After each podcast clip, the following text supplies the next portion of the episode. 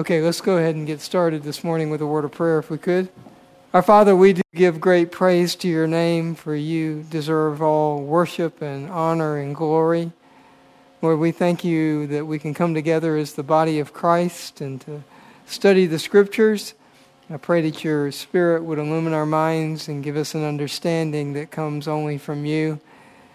Lord, uh, use your word to help us to think rightly about your great plan, what you have done in the past, what you plan to do in the future. May we uh, correctly understand it in that way, Lord, to worship you properly. We give you honor this morning, and we are so grateful for the blessing of coming together. For we pray in Christ's name. Amen. Now, this is unusual for me, but uh, I actually have a handout for you. There are about 20 of these, so uh, there may be enough for every person. Let me get. Let me have one. And um, I just wanted one, so I could give you one. Just pass it back. And so these are um, the script. These are the scriptures that we're going to attempt to go through this morning. So um, there's a lot of them, is why I gave you the handout. I think there's either 14 or 15 references here that I just kind of want to walk through. You know, we've been, for the last couple of weeks, uh, defining a lot of terms, I guess three weeks, defining a lot of terms, uh, looking at different views of eschatology, talking about those a little bit. Um, and I think that's right and good because not all true believers think the same way about eschatology. And that's okay. Uh, I don't get all upset about that and want to challenge people and all of that. I mean, it's just no sense in all that. But I owe it to you to let you know what I believe and where I'm coming from as we walk through this and as we teach um, from the scriptures what we believe God has revealed. Because that's what we're after. We're after the revealed truth of God because there are a lot of passages about eschatology, both in the Old Testament and the New Testament. And God didn't put them there for us to be ignorant about them. He put them there for us to study and to understand as much as He wants us to understand. And so it's, it's a worthwhile study. It's something we should do to understand the plan of God for His creation and what He is planning to do, what He has already done. And so I want to walk through some of these things. Um, we've talked about the fact that um, Canton Bible Church would be put into the dispensational camp. That's what the label people would put on us although we don't hold to all the tenets of dispensationalism. We, we don't. Uh, there are many things that are contained in that that we don't necessarily believe and teach. But the things we've defined is that we'll always try and use a literal, uh, grammatical, historical hermeneutic. That'll be our attack on every passage that we look at uh, trying to get at the author's intent of what he was writing to the people to whom he wrote them, are the people to whom God spoke. What did what was God actually telling them? And then we believe that the church in Israel are distinct. They're not the same thing. They're most people who are reformed, true believers, believe that um, the church has replaced Israel we don't agree with that. Uh, we believe they're two separate things and that uh, the church began on Pentecost when the Holy Spirit came, and that's distinct and apart from the people of God in, known as the nation of Israel. Um, we believe that Jesus Christ will come physically to reign on the earth for a thousand years. That'll be what is known in, as the millennial kingdom. Um, it'll come at the end of the seven years of tribulation. Uh, Christ will defeat all the armies of all the nations that are opposed to Israel, wipe them out, actually slaughter them, just speaks a word, and they're all slaughtered. And then he will establish on the throne of David in the nation of Israel, in the city of Jerusalem, um, his throne to reign for a thousand years over the entire earth. Um, we believe, not necessarily all of us, but um, I believe that um, the church, the New Testament believers, will reign with him over the earth, and that's the way that he'll um, have worldwide rule, is that we'll be reigning with him over those nations. Um, there are different views on that, even in dispensationalism, but that's what I hold, simply because that's what Revelation chapter 5 says, um, that we'll reign with him. So um, we believe that the promises that God gave to Israel in the Old Testament scriptures um, were not completely fill, fulfilled, and they will be completely fulfilled during the millennial kingdom. And that's when uh, the ultimate Israel, Israelite, Jesus Christ, will bring God's kingdom fully to the nation of Israel. Um, we believe that in the pre tribulation rapture of the church, that the church will be spared from the tribulation, taken out at the beginning. That's the trumpet that blows in the air, and where Paul speaks of the dead will rise first, and then all we who remain will be caught up with him in the air. Also, bodies will be changed in the twinkling of an eye, in from mortal bodies to immortality. So we believe in the pre tribulation rapture of the church. Um, we believe the ultimate judgment of all those who never place faith in Jesus Christ will take place at the end of the millennial kingdom. That's known as in Scripture as the Great White Throne Judgment. Um, there's differing views, or there's some believers in there whose name is found in the Book of Life and they're spared, or there no believers in that judgment. I happen to believe there are believers in that judgment, but that's a more finer point, right? That's probably not even tertiary, it's probably fourth level or fifth level. So it's not of primary importance, but you have to decide what you believe on these things. And uh, that's what I believe. And then finally, we believe that after the millennial kingdom, after the judgment, that that's where the eternal state is established. Those who are with God, uh, new heaven, new earth, new Jerusalem comes down, and that's where we dwell, free to go in and out of the city, because the earth is, is perfect. And there is no more evil, and we're with God forever uh, he is actually in on the earth also. Uh, that's where his throne is, and that we worship him forever in perfect eternity. So that's kind of the way we lay out our eschatology. That's the way it falls. This is what I'll try and teach. This is my perspective. Um, and so you don't have to agree with me on every single point. I'm okay with that, as long as you're okay with that. You have to have a biblical reason why you believe what you believe, uh, and then I'll listen to you. Um, if it's just what you think and you want to, because it makes you feel better, that doesn't matter. Um, it's what is revealed in Scripture. And so that's going to be our tact. And as that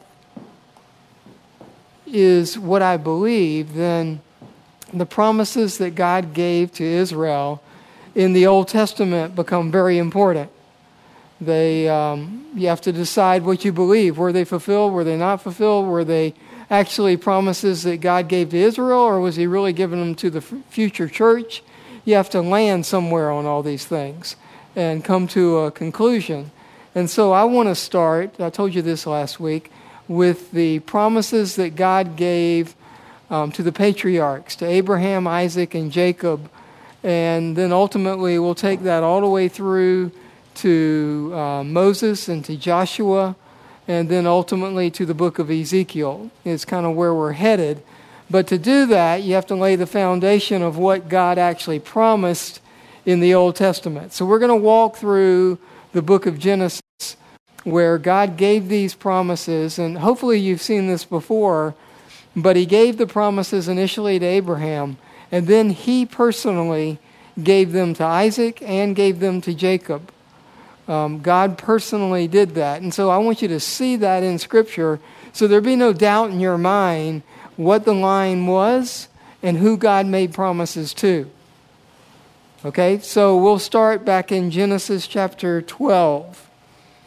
And I think we read this last week, but it's certainly worth repeating and kind of gets us started with the promises that God made in the Old Testament. Um, by the time we get to here, You've already, in, in Genesis, you've already had the creation, you had the fall, you had the, um, the flood, You've had the Tower of Babel to confuse the languages, and then you come to chapter 12. So all those other things are um, in the past, and just so I, I like to do this, um, it's just the way my brain works. So I went and laid out the generations as they're given in Scripture, starting with Adam and then going on through all the way.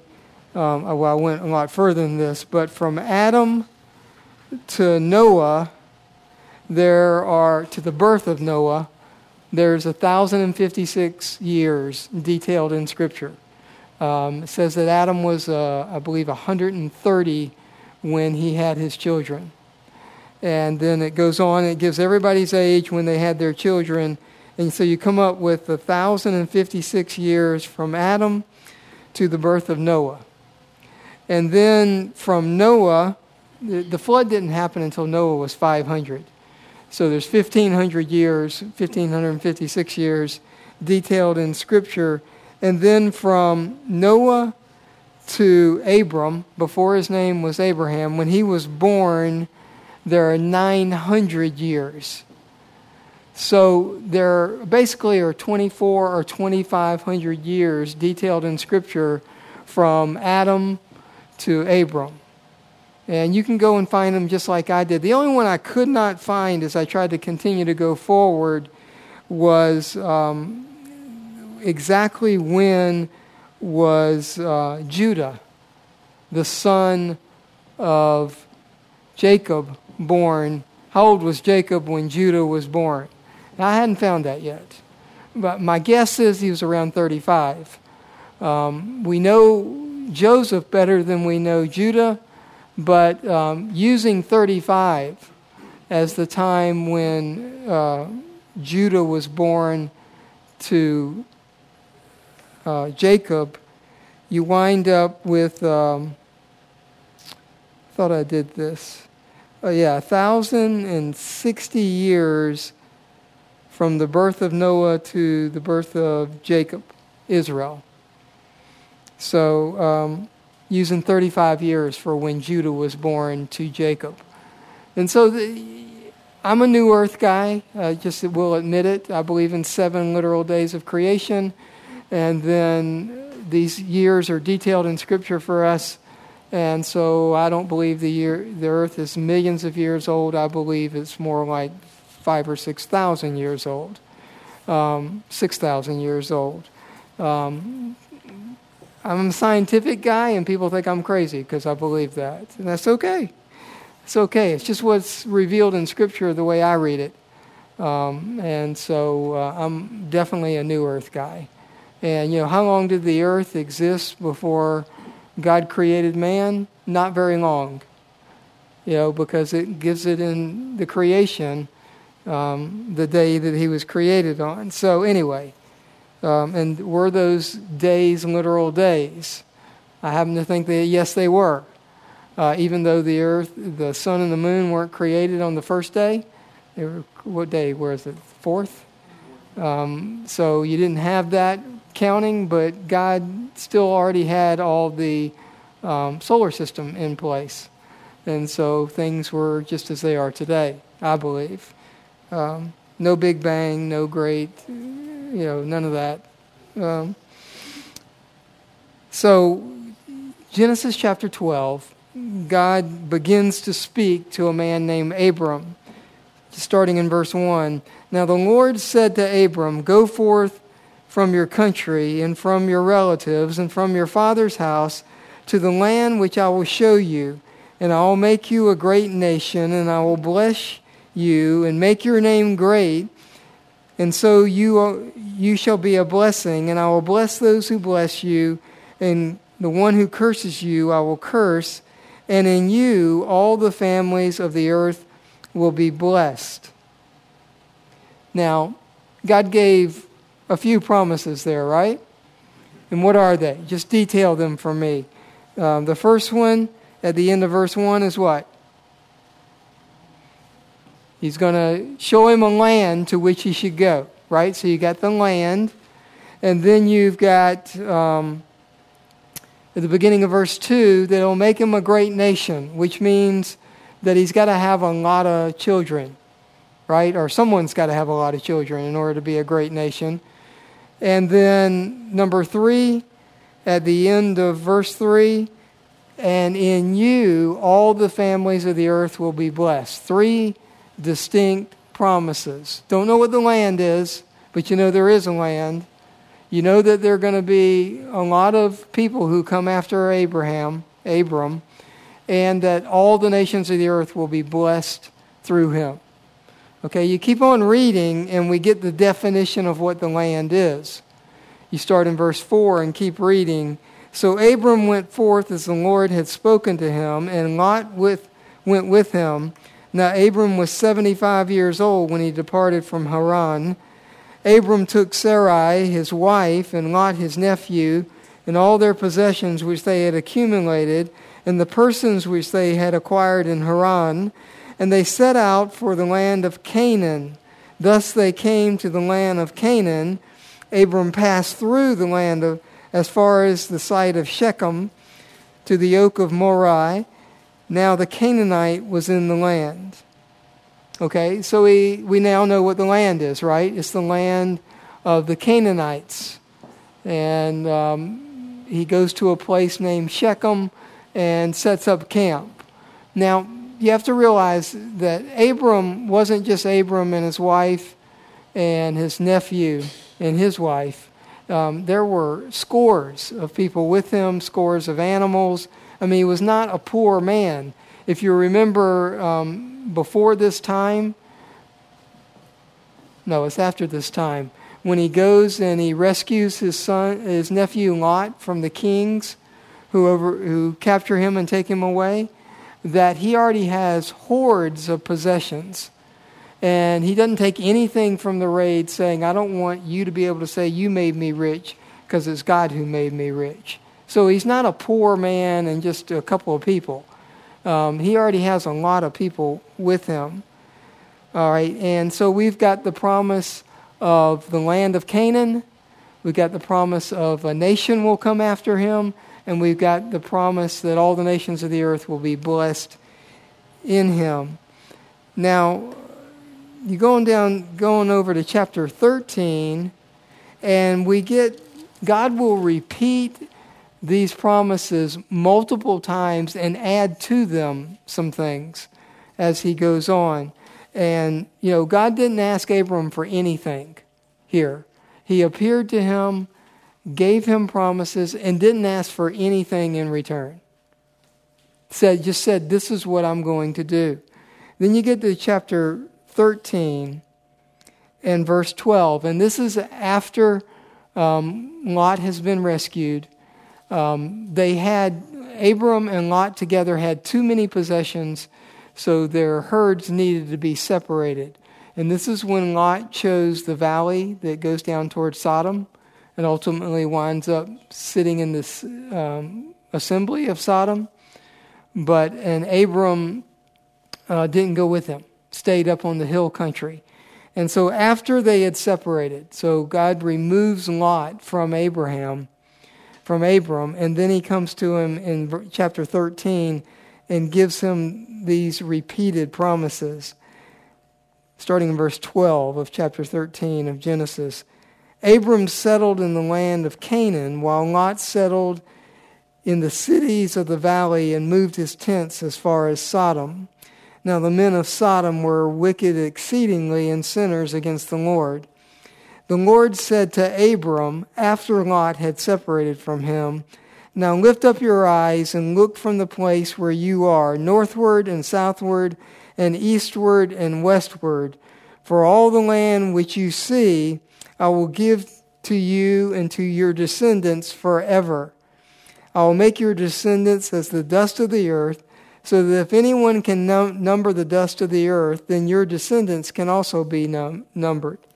Arise, walk about the land through its length and breadth, for I will give it to you. Then Abram moved his tent and came and dwelt by the oaks of Mamre, which are in Hebron, and there he built an altar to the Lord. Okay, so again, God gives Abram promises that are greater than the land of Canaan. Abram is up in the hill country. So when God says, look to the north, look to the south, look to the east, look to the west, he can see a long way.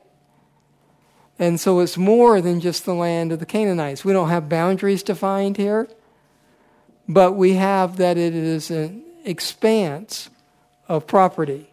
It's not just the Canaanites' land. Okay? So God expands what he's told Abram, again tells him he's going to have many descendants. Doesn't say anything about all the nations being blessed through him here. But he expands the perimeter of the land to be more than just the land of Canaan. Go ahead, Andy. David, and I was going through this the last three years. One of the things that struck me was the promise in Genesis 3.15 yeah. of the one who would come, right?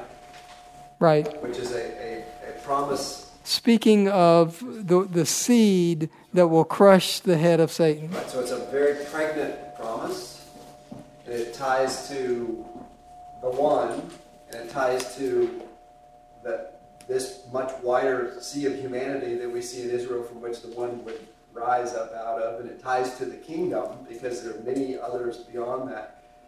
But I think one of the things that's interesting as you're talking about when we come into Abraham is that when Noah, I was just looking at Noah, Genesis 5, verse 28. When Lamech had lived 182 years, he fathered a son and called his name Noah, saying, Now I want you to go back to the Genesis 3.15 promise. Right. They were looking constantly for this coming one. And look what they said about Noah. Saying, Out of the ground that the Lord has cursed, this one shall bring us relief from our work and from the painful toil of our hands. Right. What are they looking for? Yeah, the, the one that's going to crush the head of Satan. Right, so this flows through, and especially it expands with Abraham Right. into the sea of humanity from which this one is going to rise up out of, which just ties it all straight to the kingdom. Yeah, I once did a study on the scarlet thread through the New Testament, meaning the um, look at the New Testament looking for the intimations of Jesus Christ. And so that's your purpose as you go through. And it is all through the New Testament. I mean, starting in Genesis 3 and going all the way through the New Testament, there is this intimation that Jesus Christ, yeah, the Old Testament, sorry, that, the, um, that Jesus Christ is coming and they were expecting him. Now, in the day that he came, they were still expecting him.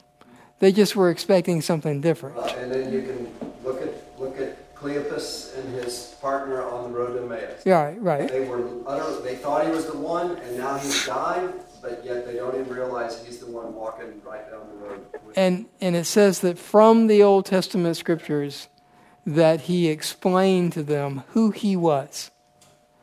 Um, so it's all through there. It's, and and we're just getting a glimpse of it from Israel here. And it's the consistency of God that I love because it, it's just so traceable that you said if you're diligent with He, he had a plan, and he continues to have a plan, even though sometimes we don't feel like he has a plan. He does.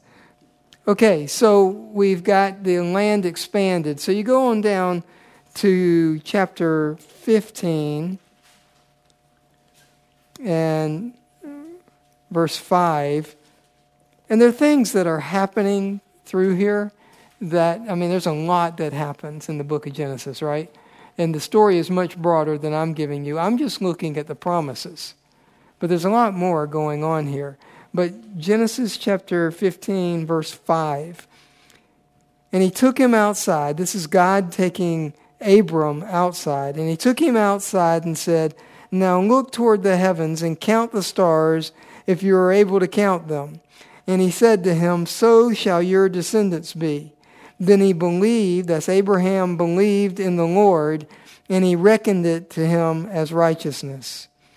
And he said to him, I am, I am the Lord who brought you out of, of Ur, of the Chaldeans, to give you this land to possess it. Now, if you're Abram, and God says, Look at the stars, I'm going to give you people, a nation that has, you have that many descendants, So he has an innumerable number. And I brought you out of Ur uh, to give you this land to possess it. What does Abram believe? I mean, when it says that he heard God and that he believed him, what does Abram believe? That he's going to have a lot of descendants, and what else? The land. The land. That God has given him the land to possess it. Now, if you're Abram, that's what you understand, right? It's a literal belief. I mean, he said, Look as far as you can see, and this is the land. I mean, what does, what does Abram understand? That in the future there are going to be people who believe like he did, and that's who's going to get the land. And it's not a real land, it's uh, imaginary land, it's uh, figurative land. That's not what Abram believed, I don't believe. I think Abram heard God, said, okay, I'm going to have all these descendants, and that this land is where we're going to live. The land he's standing on. I don't know how you could think that he understood something different. That would have been a- Abram's understanding. I mean, that's what God told him. Now, so you begin to see why I believe what I believe. Um, and this is when Abram was literally complaining to God, saying, I have no children. And so one who was born to a servant in my house is going to be my heir. And God says, Not so. That you're going to have this many descendants, and they're going to be the heir. And, and Abram believed him. I mean, he took him at his word. And so God counted it to him as righteousness. Now, you go on down in this same chapter, in verse 17, and God has given, has said many things to Abram here, but you get down to verse 17. It came about when the sun had set, and this is when God says, Go get these animals and cut them in half. And Abram does that. And it came about when the sun had set, and it was very dark, and behold, there appeared a smoking oven and a flaming torch which passed between the pieces. What is that? What is that? That's God, okay? Passing between the pieces. On that day, the Lord made a covenant with Abraham, saying, To your descendants I have given this land. Now he puts some boundaries from the river of Egypt as far as the great river, the river Euphrates, the Canaanite, the Kenite and the Kenizzite and the Kadmonite and the Hittite and the Perizzite and the Rephaim and the Amorite and the Canaanite and the Girgashite and the Jebusite. So he's naming lands of where these peoples live that God now includes specifically in the land that he's given to Abram to possess. And notice this says that Abram and God made a covenant, right? No, it says God made a covenant with Abram. Abram had nothing to do with these promises. This is God speaking to Abram that this is what I have done and I'm going to do. One sided, unconditional, given to Abram promises from God. Now, God's going to add some conditional promises pretty soon, but not here. And the conditional promises have nothing to do with the land because you see it here, it's unconditional. All right, and people get. Too, that, that unconditional promise comes right on the heels of one of the clearest Old Testament statements on justification by faith. Right. Which is, right, that God's uh, free choice to redeem unworthy, undeserving, unable sinners by grace. The same with us as it was with Abram. And how do we come to um, salvation? We do it by faith. We believe God just like Abram did. Now, did Abram have all the revelation we have? Clearly not. But he believed God, and God counted it to him as righteousness. It's a very important statement. But I like to thread it back again. I hate to keep dragging it back, but when the curse came and God turned to Eve, Right? they knew at that point the wages of sin was death, and they probably expected to die. Immediately. But what does he say to them? He says in verse 16 to the woman, he said, I will surely multiply your pain in what? Childbirth. She's going to bear children. She's going to live. And I think the promise of God began to really lighten in their hearts right there. And then Adam responds in verse 20 with the man called his wife's name Eve because she was the mother of all living. They believed that God was going to let them live physically And have children. and have children, which is an extension of what Abraham has promised to him. So that thread of justification by faith and this promise just flows beautifully right out of Genesis 3. Yeah. David, Yeah. there's a prophecy here that has a, a fairly immediate fulfillment, but it's interesting because it demonstrates the fulfillment of all prophecy. He tells uh, Abram that his descendants will be taken to a strange land, Yeah. Egypt as it turns out, Yeah. stay there 400 years, And and that's exactly what happened. yeah, and this is the, the thought about Egypt and that the people would be taken is in this chapter. Um, I believe, isn't it? Yeah, yeah. Yeah, verse 13. This is God still talking with Abram that day when he gave him these promises, and then ultimately at that night he ratified his covenant. But in verse 13, God said to Abram, Know for certain that your descendants will be strangers in a land that is not theirs, where they will be enslaved and oppressed 400 years, which is what happened. We'll get to that here in a little while. Um, and I was going to refer back to it in, in the future, but since someone brought it up, we go ahead and talk. That's all right. It's all right. I'll just go with the flow, you know. And as the Spirit leads, we follow. All right. So you you've got this um, covenant that God has made with Abram, very one-sided. Um, and then you go. That's chapter 15. So now we go down to chapter 17. And right at the very beginning, and this is the covenant of circumcision, different from the previous covenant. Just need to cover this because you'll see that even in here, there is an unconditional. So I'm going to read for a little while here, um, starting in 17:1. Now, when Abram was 99 years old, the Lord appeared to Abram and said to him, I am God Almighty. Walk before me and be blameless, and I will establish my covenant between me and you. All right, so this is both sided here.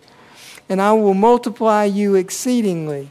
Abram fell on his face, and God talked with him, saying, As for me, behold, my covenant is with you, and you will be the father of a multitude of nations. No longer shall your name be called Abram, but you, your name shall be Abraham. For I have made you the father of a multitude of nations. I will make you exceedingly fruitful, and I will make nations of you, and kings will come forth from you. I will establish my covenant between me and you and your descendants after you throughout their generations for an what? Everlasting covenant to be God to you and to your descendants after you. How long? Everlasting. Not any endpoint from the perspective of God speaking. So, this covenant that he makes with Abraham here, changes his name, is an everlasting covenant. It has no end to it. And God says, I'm going to again make you great nations out of you. Okay, now Abram still does not fully understand what God is telling him. He's 99 years old. And he still believes that his son Ishmael, who he had 12 years earlier, is how God is going to do this. That's where the, the nations are going to come from. That's where his descendants are going to come from. And God says, not so much. Okay, now reading on, all right, so you see the unconditional, everlasting covenant of God giving Abram land and his descendants that land.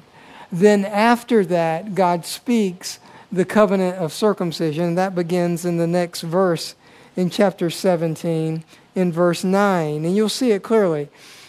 God said further to Abraham, Now as for you, you shall keep my covenant, you and your descendants after you throughout their generations. This is my covenant. So, what has Abraham got to do to keep the covenant with God? It is very specific. Between me, all right, and you shall be, this is my covenant, which you shall keep between me and you and your descendants after you. Every male among you shall be circumcised. That is the covenant, how Abram keeps the covenant with God. And you shall be circumcised in the flesh of your foreskin and that shall be the sign of the covenant between me and you, and every male among you who is eight days old shall be circumcised throughout your generations. A servant who is born in the house, or who is bought with money from any foreigner who is not your descendant, that means circumcise them all. A servant who is born in your house, sorry, who is born in your house or is bought with your money shall surely be circumcised. Thus my covenant be in your flesh for an everlasting covenant, and this is important, but an uncircumcised male who is not circumcised in the flesh of his foreskin, that person shall be cut off from his people. He has broken my covenant. So that is a physical covenant that Abram is to keep as he obeys what God has told him. It doesn't have anything to do with the land. God has given him the land as an everlasting covenant. This is an additional requirement that he's put on Abraham on Abraham. And let me ask you something. If if you're circumcised in your foreskin, who is that assigned to? Either could be your parents or who? Or who? You. Nobody else. That is a sign to you. It's not an external sign, right?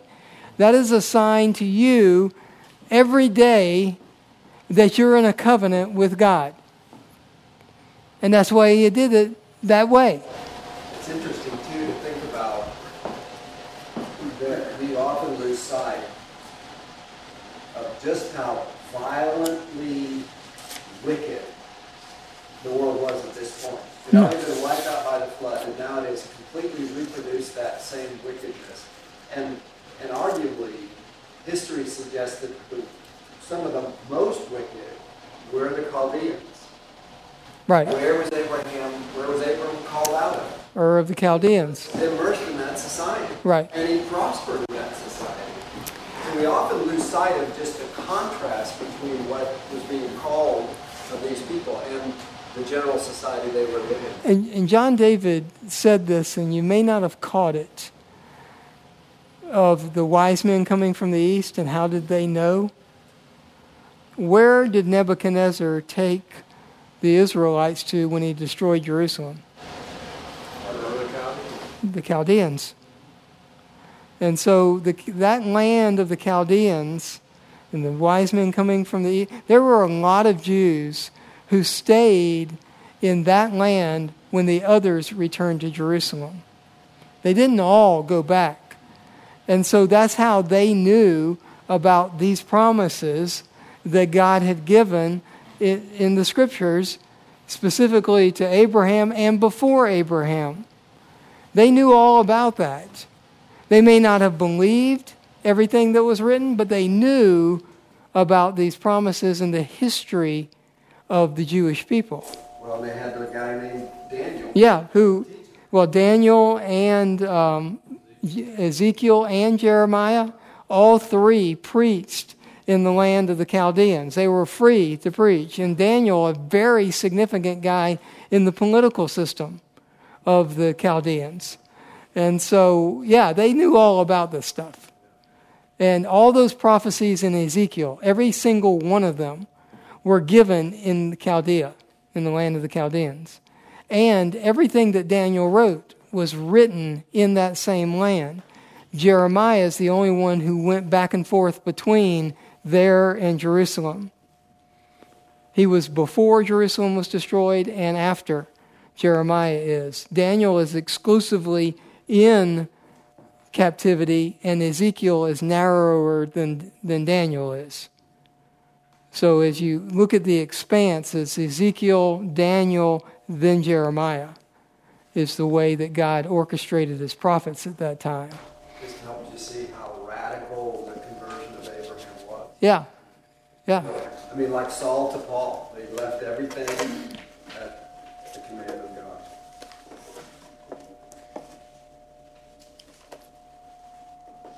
So do I go on or do I stop?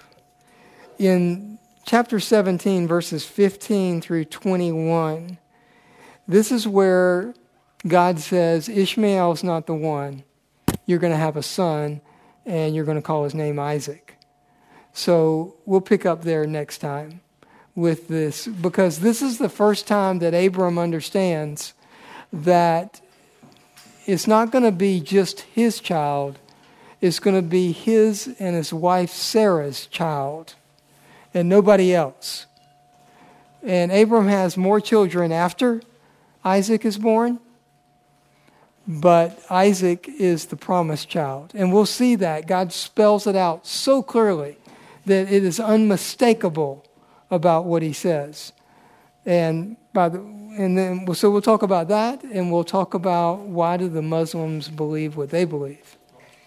The, the Muslims because they have a reason for what they believe as in error as it might be. Yeah, well, Ishmael had 12. They had 12 sons. That's right. Right. Same as the Jews. Right. Counterpart. And we even know their names of the 12 sons of Ishmael. So, any questions? Something? We got a ways to go. We got through, what, about half your sheet? So bring it back next week and we'll continue on. Thanks.